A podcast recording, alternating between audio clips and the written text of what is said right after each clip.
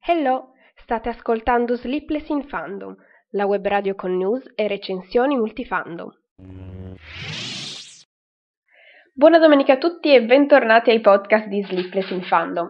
Questa settimana, eh sì, ho iniziato in super ritardo, con mezz'ora di ritardo la diretta, ma vabbè, ho una buonissima scusa, vale a dire che stavo finendo di scrivere le recensioni di oggi, Inizio sempre tardi, però sinceramente perché così mi rimangono più impresse prima di parlarvi e quindi vedete ho la, ho la, scusa per tutto. Comunque, se vi va di seguire la diretta in questo momento e di commentare con me i film di cui parleremo oggi, c'è qui la chat su Spreaker, basta fare il login con Facebook, Google, insomma quello che volete e eh, commentare qui in diretta.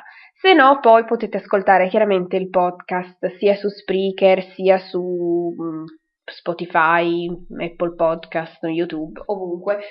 Ormai sì, ormai si può ascoltare ovunque. Ehm, dunque, direi di iniziare subito visto che il tempo è poco, la serata eh, anche, tra poco arriverà anche la serata degli Oscar, wow, siamo già qui. Intanto, finalmente quest'anno è la prima volta che succede, sono riuscita a vedere tutti i film della categoria eh, principale, quindi miglior film. Vorrei insomma farmi un applauso mentale. Quindi, brava Marisa, ce l'hai fatta quest'anno. Mi dispiace solo di non aver visto anche tutti quelli delle categorie dei migliori attori, che quindi mi, mi mannaggia. Però, intanto, se vi va di ascoltare anche le recensioni passate, domenica scorsa abbiamo parlato di Green Book, la favorita e Vice l'uomo nell'ombra, e poi altre recensioni passate di cui trovate tutti i link qua in descrizione sono eh, Bohemian Rhapsody e Black Panther che avevo già visto a suo tempo, insomma a loro tempo. Comunque, io direi di iniziare velocemente, come già la scorsa volta eh, l'ordine con cui ho scelto di parlarvi dei film è semplicemente l'ordine cronologico in cui li ho visti, quindi mh, mm, non ci sono preferenze, mh, mm, non sono nemmeno in ordine alfabetico, proprio così come mi è venuto di vederli e adesso partiamo quindi da Star is Born. Questo film uscito, se non sbaglio, a ottobre, eh, non, ho, non, ho, controllato, ma vabbè, comunque da qualche mese, che ha ricevuto un po' di candidature, eh, per me un po' sorprese insomma, vedere il trailer mi sembrava una commedia romantica musicale, così non, non ci ho nemmeno prestato troppo caso se non per il fatto che appunto c'era Lady Gaga, quindi boh, a parte quello, è, mh, mm, l'ho abbastanza ignorato, sinceramente. E invece ha ricevuto un bel po' di candidature, tra cui miglior film, miglior attore protagonista Bradley Cooper, miglior attrice protagonista Lady Gaga, miglior attore non protagonista Sam Elliott, miglior canzone originale Shallow, mm, che eh, mi è rimasto in testa dopo aver visto il film, poi miglior sonoro, migliore fotografia e miglior eh, sceneggiatura non originale. Qui sottolineiamo non originale perché anche qui era un'altra cosa che mi aveva lasciato un po' scettica perché ehm, questo, questo soggetto, questa sceneggiatura, questa trama era già stata portata sullo schermo ben altre tre volte, quindi io lo dico, ero tutta, ma è necessario portarla un'ulteriore volta? Poi vabbè, non avendo visto le precedenti versioni, insomma, mi è andata bene, così non mi sono spoilerata niente. Di positivo, eh, oltre da, da, dire appunto che non mi sono spoilerata queste cose, è eh, che ho visto questo film più che altro anche per grande curiosità di vedere Lady Gaga, perché sono sempre stata una grande fan di Lady Gaga, ma sin dal suo primo album, sia proprio dal suo esordio, e quindi sono un po' di parte per quando, quando si parla del suo talento, insomma, l'ho sempre... è probabilmente stata la mia prima grande ossessione musicale, l'unica artista di cui mi ero proprio ascoltata tutti quanti i pezzi, e quindi boh, è stata un po' un'ossessione. Poi col tempo è un po' scemato, ho anche allargato gli orizzonti a moltissimi altri artisti, però insomma Lady Gaga è sempre stata boh, una delle mie artiste preferite, anche perché penso che abbia una voce pazzesca e la usi anche benissimo, quindi enorme talento su tutta la scala. Poi, vabbè, eh, ero appunto curiosa di vederla nei panni di attrice protagonista in un film di questa portata, eh, anche perché non, non, l'avevo vista prima recitare, nonostante abbia avuto anche una parte nella serie eh, American Horror Story. Poi, vabbè, par- iniziamo subito a parlare del film, che se no mm, mi distraggo e ho pa- veramente scritto pagine e pagine di cose da dire. Eh, dunque, iniziamo. Senz'altro i punti di, di, questo, di, forza di questo film sono la fotografia e la colonna sonora. Mm, subito così, diciamo, le cose che anche mi sono piaciute di più.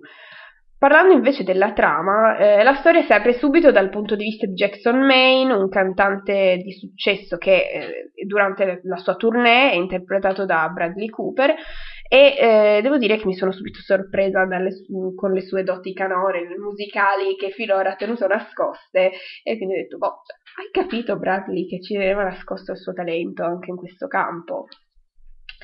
Poi, mh, altra cosa da dire subito, ci viene presentato subito Jackson che ehm, si capisce subito che è un alcolizzato e viene dato un accento anche a questo aspetto del personaggio e quindi si capisce subito che non, la storia non è semplicemente la commedia musicale romantica che ci viene pubblicizzata dal trailer, no? che mi aveva fatto un pochettino alzare sopracciglia e serie, boh, vabbè, non lo guardo. Ma questo film tratta anche di argomenti più impegnativi e drammatici che non mi aspettavo, invece sì.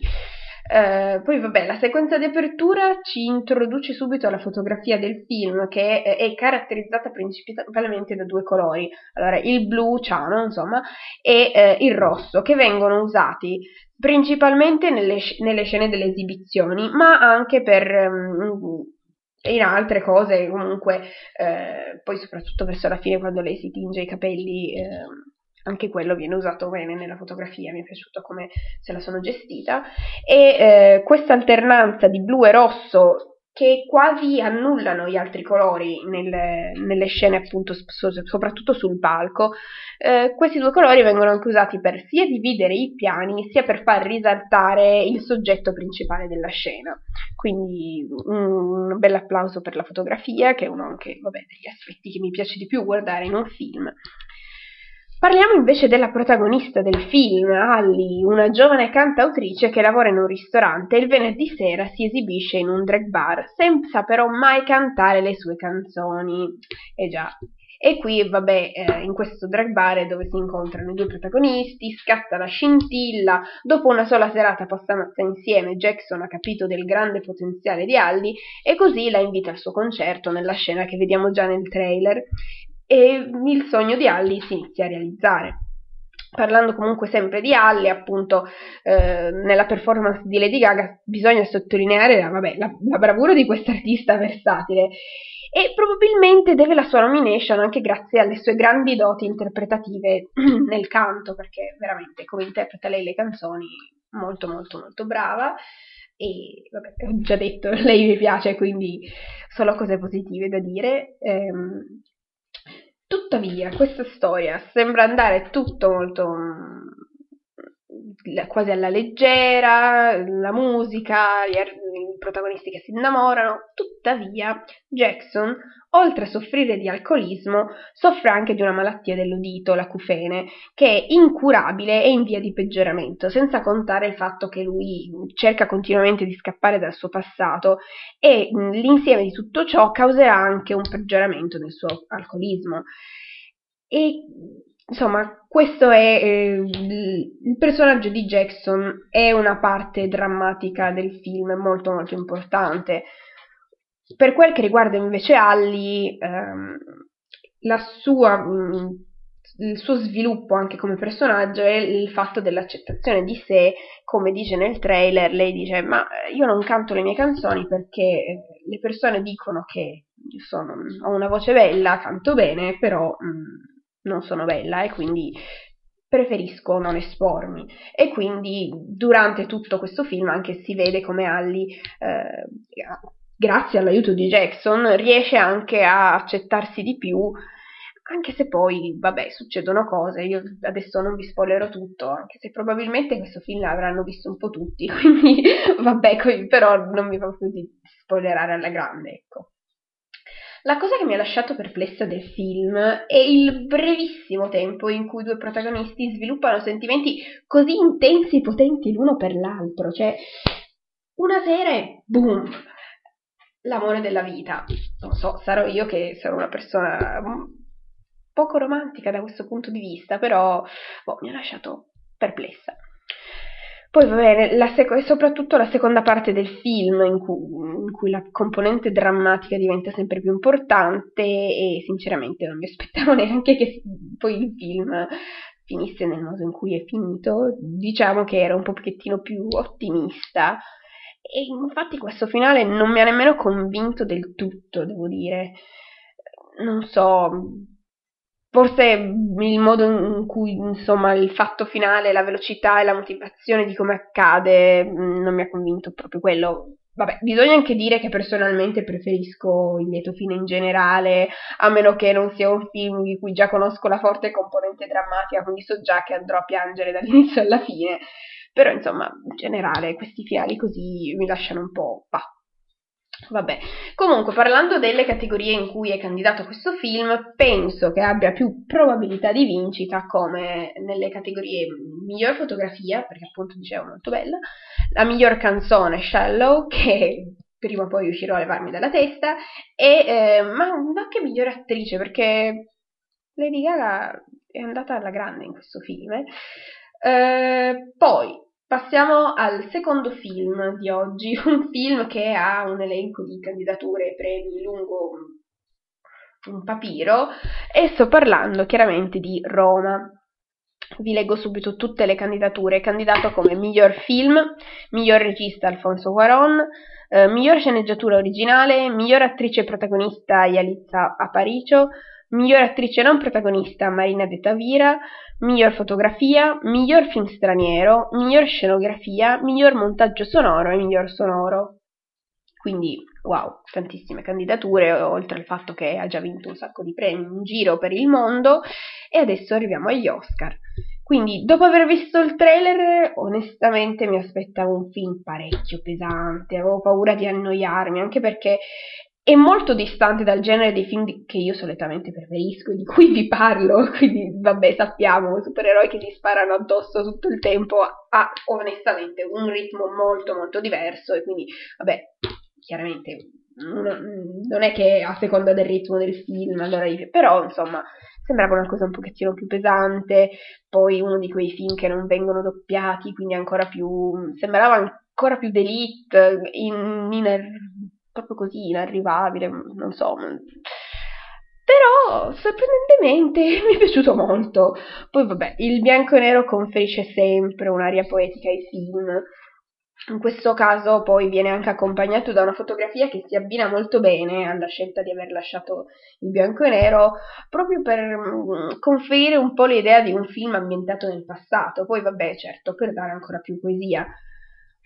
Una cosa che mi ha colpito moltissimo di questo film è come è stato girato, quindi i movimenti di camera che vengono preferiti ai tagli allo zoom per seguire i protagonisti, ci sono sequenze molto lunghe con semplicemente un movimento di camera e ehm, senza tagli, anche con una certa distanza dai protagonisti, quindi si ha un quadro di tutto l'ambiente e ehm, tutto questo montaggio mantiene anche un tono molto descrittivo, proprio per sottolineare la quotidianità, la quotidianità eh, di tutto quello che viene narrato. La distanza che viene mantenuta tra cineprese e protagonisti ci dà quindi l'impressione di essere lì a osservare la vita di questa giovane protagonista, eh, Cleo, e si è estranei, ma attenti osservatori di tutto ciò che vive e prova. Nonostante questa distanza che viene comunque messa tra lo spettatore e i protagonisti, quindi non è che ci siano proprio eh, primi piani o comunque ehm, altre inquadrature più da vicino, sia sempre questo quadro generale, e nonostante questa distanza, l'impatto emotivo rimane molto forte e in alcune scene importanti ci avviciniamo di più ai protagonisti e la cinepresa rimane comunque sempre al loro livello, per esempio sono seduti o sdraiati, le inquadrature sono alla loro altezza, anche se ma, prima non ci sono loro nel, nel, campo visivo, però poi con il movimento di camera vengono ripresi anche i protagonisti e quindi capiamo anche la, la scelta di avere una, um, una ripresa più dal basso piuttosto che eh, dall'alto, eccetera. Eh, poi, vabbè, appunto, dicevo il fatto di, dell'assenza di tagli in alcune scene.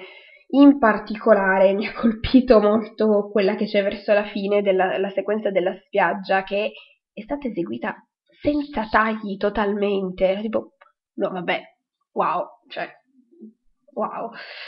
Vabbè, eh, poi entriamo invece nei dettagli della trama, eh, senza, senza cercare, insomma, cerco di non farvi troppi spoiler, però Dunque, Cleo è questa giovane protagonista eh, al servizio di una famiglia benestante a Città del Messico nei primi anni 70. Eh, sin dall'inizio seguiamo anche i più piccoli dettagli e all'apparenza insignificanti momenti della sua quotidianità, dalle faccende domestiche alle uscite di Cleo col fidanzato, la cena di famiglia eh, cui, della famiglia di, per cui lavora e insomma la prima parte del film è molto rilassante, eh, queste, proprio questa quotidianità che ti culla grazie anche ai ritmi dilatati della narrazione e della normalità delle azioni filmate. Poi iniziano a succedere cose che sconvolgono la quotidianità delle protagoniste. Quindi eh, Cleo rimane incinta e viene lasciata dal fidanzato, mentre in parallelo la donna per cui lavora viene abbandonata dal marito. E questi diciamo che sono i due elementi di trama che mm, mi sento di svelarvi di più, non vi dico poi nel, nel particolare. Comunque, nella seconda metà del film ci sono alcune scene di altissimo impatto emotivo in cui confesso di essermi commossa tanto da lasciarmi scappare qualche lacrimuccia, ok, un po' più di qualche, però insomma. E appunto dicevo, nonostante questo mh, mm, aspetto così descrittivo, proprio, forse proprio per questo, perché all'inizio ci abituiamo a vedere la protagonista che svolge tutti questi compiti così, quasi ci, ci abituiamo alla sua presenza e ci affezioniamo e quindi poi tutto ciò che accade nella seconda metà lo viviamo ancora di più. Poi bisogna dire che le cose che succedono a livello emotivo sono in ogni caso eh, avvenimenti mh, di forte impatto, però in questo film sono raccontati in modo molto potente e quindi è un film proprio che parla di quotidianità e di sentimenti. Um, poi anche per quel che riguarda la, i dialoghi sono quasi a livello di non, quasi documentario, sembra proprio un documentario della quotidianità. Parlando delle candidature a cui è stato nominato questo film, eh, personalmente penso che abbia maggiore, tra le tantissime, probabilmente ha maggiore pro- mm, possibilità di vincita, forse come miglior regia, la miglior scenografia, anche il sonoro e il montaggio sonoro sono...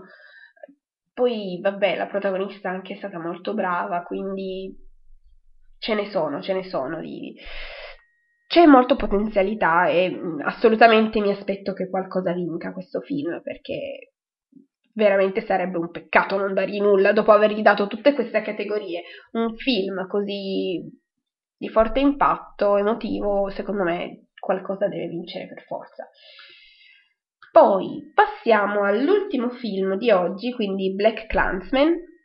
Questo film, anche qui ci sono un po' di candidature che adesso vi leggo, miglior film, miglior regista Spike Lee, miglior montaggio, miglior sceneggiatura non originale, eh, miglior attore non protagonista e miglior colonna sonora. Per quello che riguarda la sceneggiatura, che è miglior sceneggiatura non originale, è perché tratta um, dal libro, c'è proprio il libro um, The Black Clansman, e quindi, uh, cosa che vabbè non sapevo, l'ho scoperto oggi, così, ma vabbè, e eh, vabbè, mh, mm, partiamo subito dal dire che erano mesi che aspettavo di vedere questo film. Avevo visto il trailer al cinema quest'estate e ho detto, boh, questo è un film da andare a vedere. Speravo di andare a vedere al cinema e invece no, non ce l'ho fatta. Quindi adesso sono molto contenta di essere riuscita a vederlo, anche perché è un bel film, non sono affatto rimasta delusa. Tutta questa attesa è stata ripagata. Entriamo adesso un pochettino nei dettagli, anche qui mi sento magari un po' più libera nei dettagli da dirvi perché appunto è uscito a settembre, quindi boh, è passato un po' di tempo. Intanto il film si apre con una sequenza da Via col vento, quindi un'altra cosa che inizialmente non avevo detto ma aspetta, ma è iniziato il film o è ancora qualche, sapete che a volte ehm, le, le come si chiamano, i produttori, le case di produzione, gli studi di produzione hanno i loghi un po' particolari con un minimo di animazione. Ecco, pensavo che fosse una cosa del genere, invece no, è proprio una sequenza eh, tratta da Via col vento e poi c'è eh, Alec Baldwin che si mette in mezzo a parlare, che vabbè, lui è sempre stupendo quando si inserisce a fare queste queste cose così, vabbè. Poi seguendolo anche con tutte le cose che fa Saturday Night Live. Vabbè, mi sto, sto divagando. Stavo dicendo che il film si apre con una sequenza da Via col vento, insomma, per farci capire anche quanto indietro nel passato tutti questi argomenti risalgano così indietro, ecco. E poi, così, anche per quasi a osservare una struttura a cerchio di trama di film, il film poi si conclude con invece filmati amatoriali di avvenimenti accaduti nel 2017. Quindi così questo si chiude il cerchio per sottolineare anche quanto gli avvenimenti della trama sì gli avvenimenti raccontati sono avvenuti negli anni 70, tuttavia sono molto più che attuali, purtroppo, perché onestamente, purtroppo, a vedere gli avvenimenti alla fine, vabbè, 2017, mh, mm, ma sì, spoileriamo sta cosa, gli avvenimenti, che poi sai che spoiler c'è, di, eh, parliamo chiaramente di Charlottesville e di tutto quello che è successo nell'estate del 2017 lì, e quindi eh, vedere quei filmati con sotto la colonna sonora del film ti sembrava quasi che fossero stati girati apposta per eh, essere inseriti in questo film. In realtà no, ma vabbè, che bello l'era moderna, siamo proprio progrediti tanto. Vabbè, eh, poi nella sceneggiatura si percepiscono chiare frecciatine all'amministrazione Trump, quindi no, momenti che vabbè, e già, già, dal trailer si percepisce anche un montaggio molto dinamico e accompagnato così da canzoni degli anni 70 che ci aiutano a, immergersi nell'atmosfera dell'epoca. Comunque eh, penso che il ritmo dinamico del film aiuti anche a smorzare un pochettino i toni, dato che tratta un argomento molto drammatico ma in modo alquanto vivace. Ci sono anche momenti dedicati a strappare una risata allo spettatore, così quasi da sfiorare la satira, ecco, in alcune scene, effettivamente sì. Poi vabbè, si vede anche dal trailer questo tono.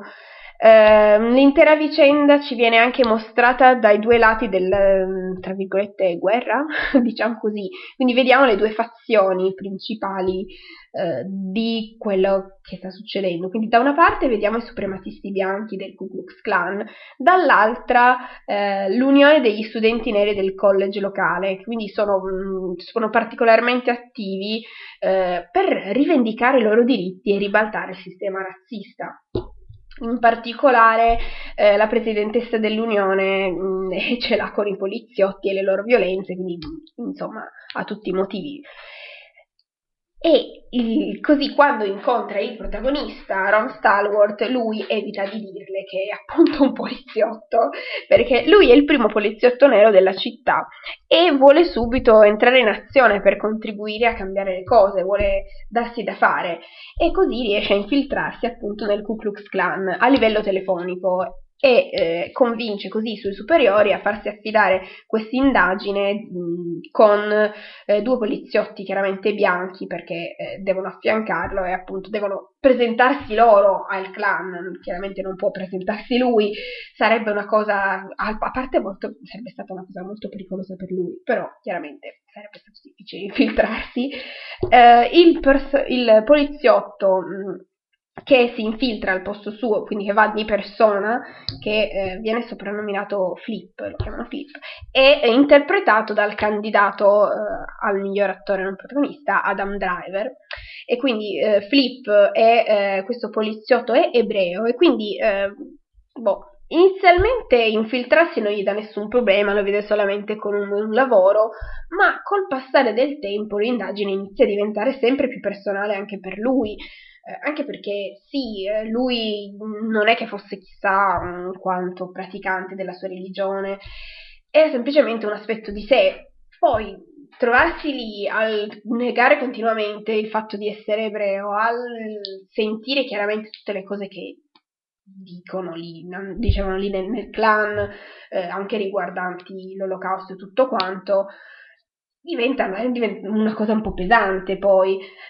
E quindi devo dire che la storia raccontata sembra quasi surreale, perché eh, vediamo proprio, ci immergiamo in queste riunioni di questi suprematisti e vabbè, sarà che perché onestamente trovo difficile credere che altri esseri umani possano avere una mentalità così ristretta e carica d'odio, così proprio odio gratuito. E quindi mi sembrava quasi surreale sentire tutti questi discorsi, ce l'avevano un po' con tutti, mm, e eh, si vede quindi anche il passare dalle parole ai fatti. E quindi questo film, oltre a essere chiaramente una critica verso Trump, perché in alcuni momenti la cosa è esplicita, anche verso la fine, quando si vedono i filmati di Charlottesville, viene anche inserito un filmato proprio con Trump che parla, eh, e quindi, cioè, già questo potrebbe essere tutta questa questo modo di dire guarda come ti stai comportando, guarda a quello che poi puoi provocare, dicendolo così a Trump, potrebbe anche essere un motivo per cui potrebbe vincere come miglior film, eh, in effetti. Eh, però, oltre a essere contro Trump, questo film è anche contro ogni forma di radicalizzazione, che poi inevitabilmente sfocia nell'odio e quindi è sicuramente un messaggio di cui abbiamo bisogno perché alla fine non si vedono, non si vede oltre i propri ideali, cioè non, non sono nemmeno i propri ideali, non, sono quasi barriere mentali, ecco, e quindi boh, secondo me il messaggio che comunque porta questo film lo, lo rende un perfetto candidato al, alla statuetta dell'Oscar.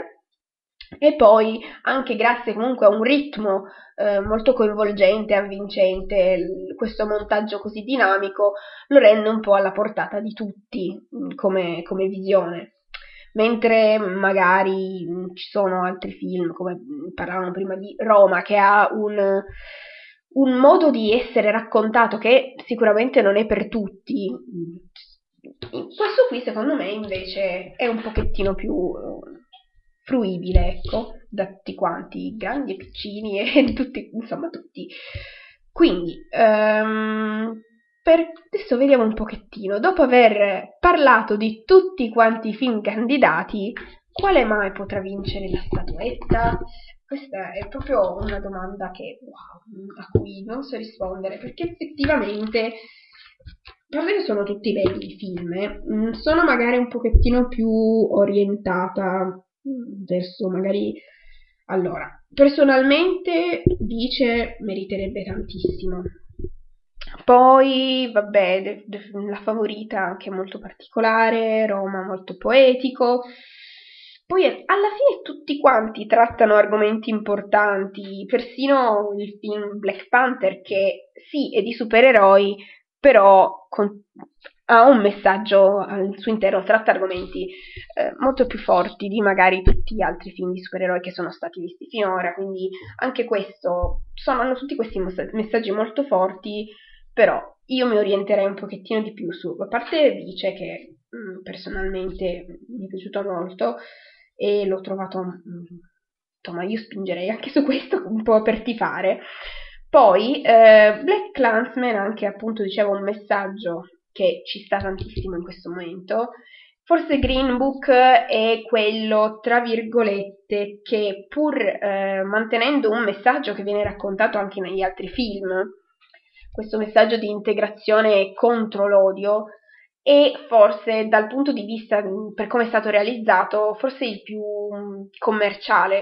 Commerciale attenzione, non detto in maniera negativa, di fatto semplicemente per far soldi, ma eh, più vendibile, ecco, più eh, fruibile, vendibile e quindi con una struttura e una realizzazione che lo rende un film che possono vedere un po' tutti senza eh, annoiarsi, senza Vabbè, a parte che non ti annoi vedendo nessuno di questi film, però non so se mi sono spiegata bene. Più commerciale perché ha eh, una struttura, vabbè, a parte tipicamente hollywoodiana, quindi anche una storia raccontata in un modo eh, un po' mh, mm, a cui siamo più abituati, ecco, e quindi riesce così a, eh, senza un minimo sforzo da parte dello spettatore, riesce a eh, farti arrivare un messaggio potente, anche strappandoti qua e là una risata. Quindi Forse potrebbe essere eh, un motivo per cui potrebbe vincere Green Book, eh, oppure,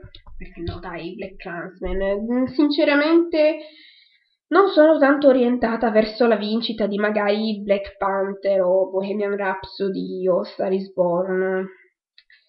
Qui eh, la favorita, bah, non so, è molto particolare anche la favorita, però mi, mi orienterei più verso le altre, anche perché guardando abbastanza tutti i film eh, e ehm, gli argomenti principali che trattano, insomma, non so. Vedremo cosa vincerà se Green Book o Black Clansman o la favorita. Io però tifo un po' per vice, così, vabbè.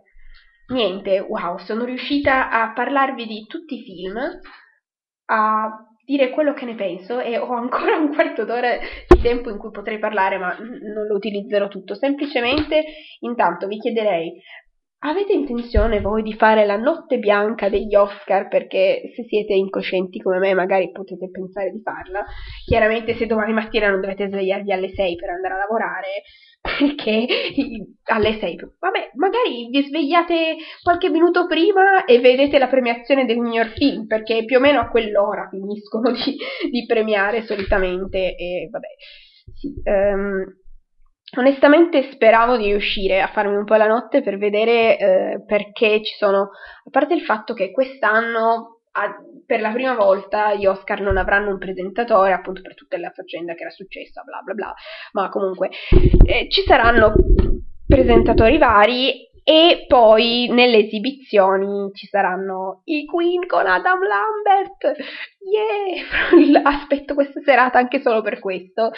Poi si esibiranno anche Bradley Cooper e Lady Gaga, quindi insomma, sì, queste esibizioni sono i motivi, secondo me, i momenti clou della serata dal mio punto di vista, per me, per chiaramente per tutti gli altri ci saranno altre cose da vedere, però io vi parlo delle cose che aspetto maggiormente. Poi altre candidature, ah, vabbè, parliamo un pochettino delle candidature che ci sono. Già avevo, ho fatto un podcast semplicemente dedicato alle candidature.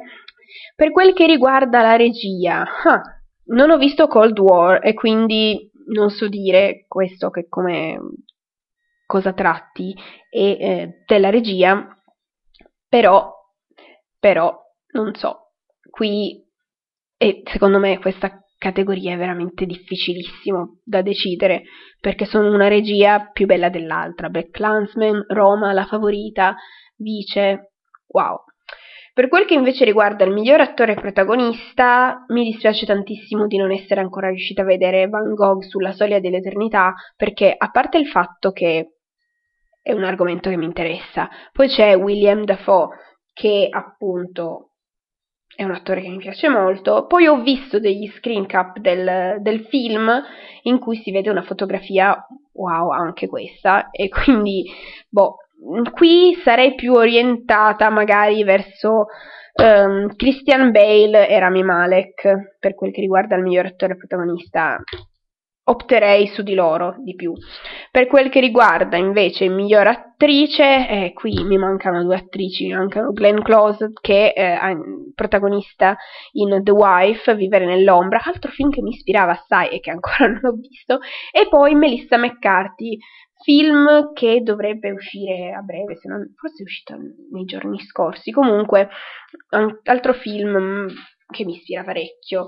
Per quel che riguarda questa f- categoria, da quelle, dai film che ho visto, punterei un pochettino di più forse su Olivia Colman, oppure, sarebbe un azzardo da dire, però magari Lady Gaga, boh, no vabbè, Olivia Colman probabilmente qui. Poi, miglior attore non protagonista, ai ai ai, qui sono, allora, Mahershala Ali e se, il mio personalissimo voto va a lui. Poi Sam Rockwell anche è stato stupendo in Vice l'uomo nell'ombra, anche se già l'anno scorso ha vinto l'Oscar, quindi magari anche Adam Driver, però mamma mia. Mentre invece miglior, eh, miglior attrice non protagonista Amy Adams qui assai, è stata molto brava. Poi c'è eh, questa Regina King in Se la strada potesse parlare, che mi sono, non ho visto, quindi non saprei. poi ci sono anche le candidate per quel che riguarda la favorita. E qui, mamma mia, raga, non ce la posso fare, sono tutte troppo brave. La sceneggiatura originale io mi orienterei più o su Roma oppure Vice. Anche se è la favorita lì, eh, mannaggia, daranno anche tanti premi alla favorita perché è un altro film molto particolare. Miglior film straniero non ho assolutamente idea perché appunto di questi ho visto solamente Roma.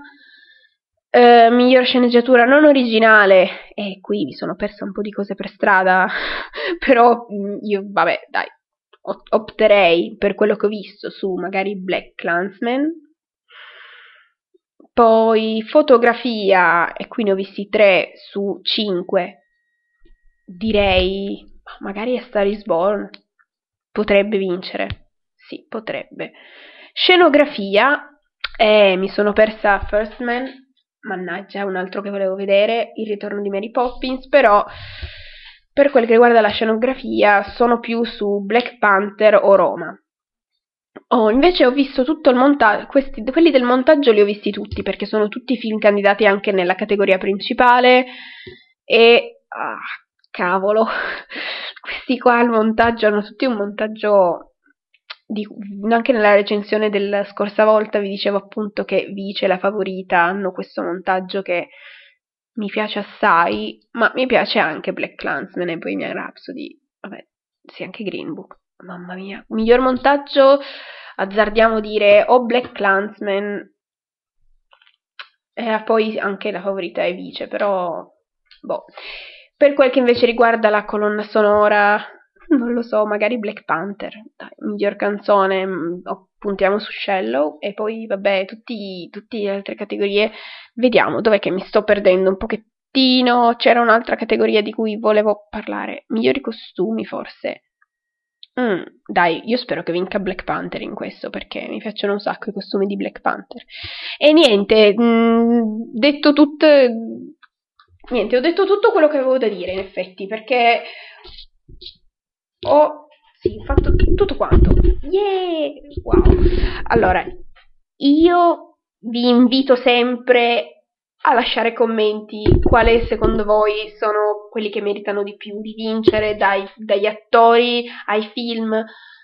Poi bisogna anche dire che dobbiamo distinguere il fatto del gusto personale dalle probabilità di vincita magari per il premio, perché qui appunto dicevo, mm, a, così a gusto io gli darei come miglior film eh, Vice, ma per un, non è nemmeno forse quello che mi è piaciuto proprio più di tutti, però è quello a cui io personalmente darei il premio, mi è piaciuto moltissimo.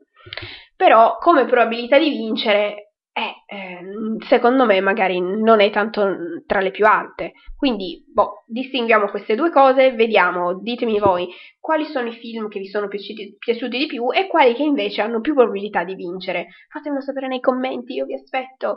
Intanto, domenica prossima sarà il 3 marzo, wow, siamo già a marzo, e probabilmente parleremo delle uscite cinematografiche di marzo però non sono sicura al 100%, sono sicura all'80% perché può darsi che non riesca a fare, visto che sono, il giorno prima sono via, non so se riesco insomma a preparare tutte le cose in tempo, quindi potrebbe anche darsi che salti domenica prossima, se no posso registrare in precedenza il podcast, si potrebbe anche fare così.